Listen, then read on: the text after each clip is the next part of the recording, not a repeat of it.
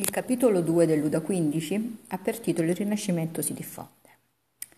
Intorno alla metà del Quattrocento Firenze eh, era una città d'arte e il Rinascimento si era diffuso in maniera mm, notevole.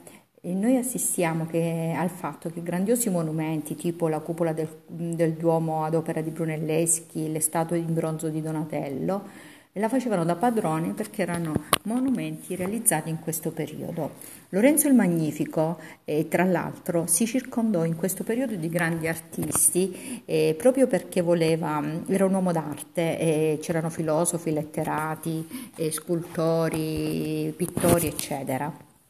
A Roma lavorano anche illustri mm, mm, artisti, Bramante, Michelangelo, Raffaello. A Milano, presso la corte degli Sforza, c'è Leonardo da Vinci.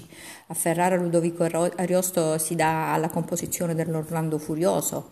A Rimini, Leon Battista Alberti e Piero della Francesca sono grandi illustri personaggi. A Urbino troviamo Piero della Francesca e Bramante a Padova il, Monta- il Montegna, a Venezia Giovanni Bellini e a Napoli Antonella da Messina.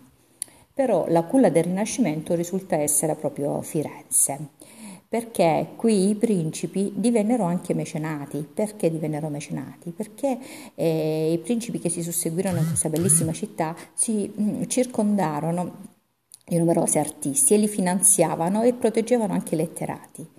E I ricchi mercanti, per manifestare il loro potere, si fecero anche costruire eleganti dimore e le riempirono di opere d'arte.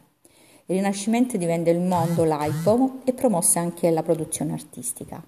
Purtroppo i poveri vivevano miseramente e la loro condizione mh, eh, regredì ulteriormente per vari motivi, per il clima, per le guerre e per le carestie e le epidemie che in questi anni perversarono ovunque.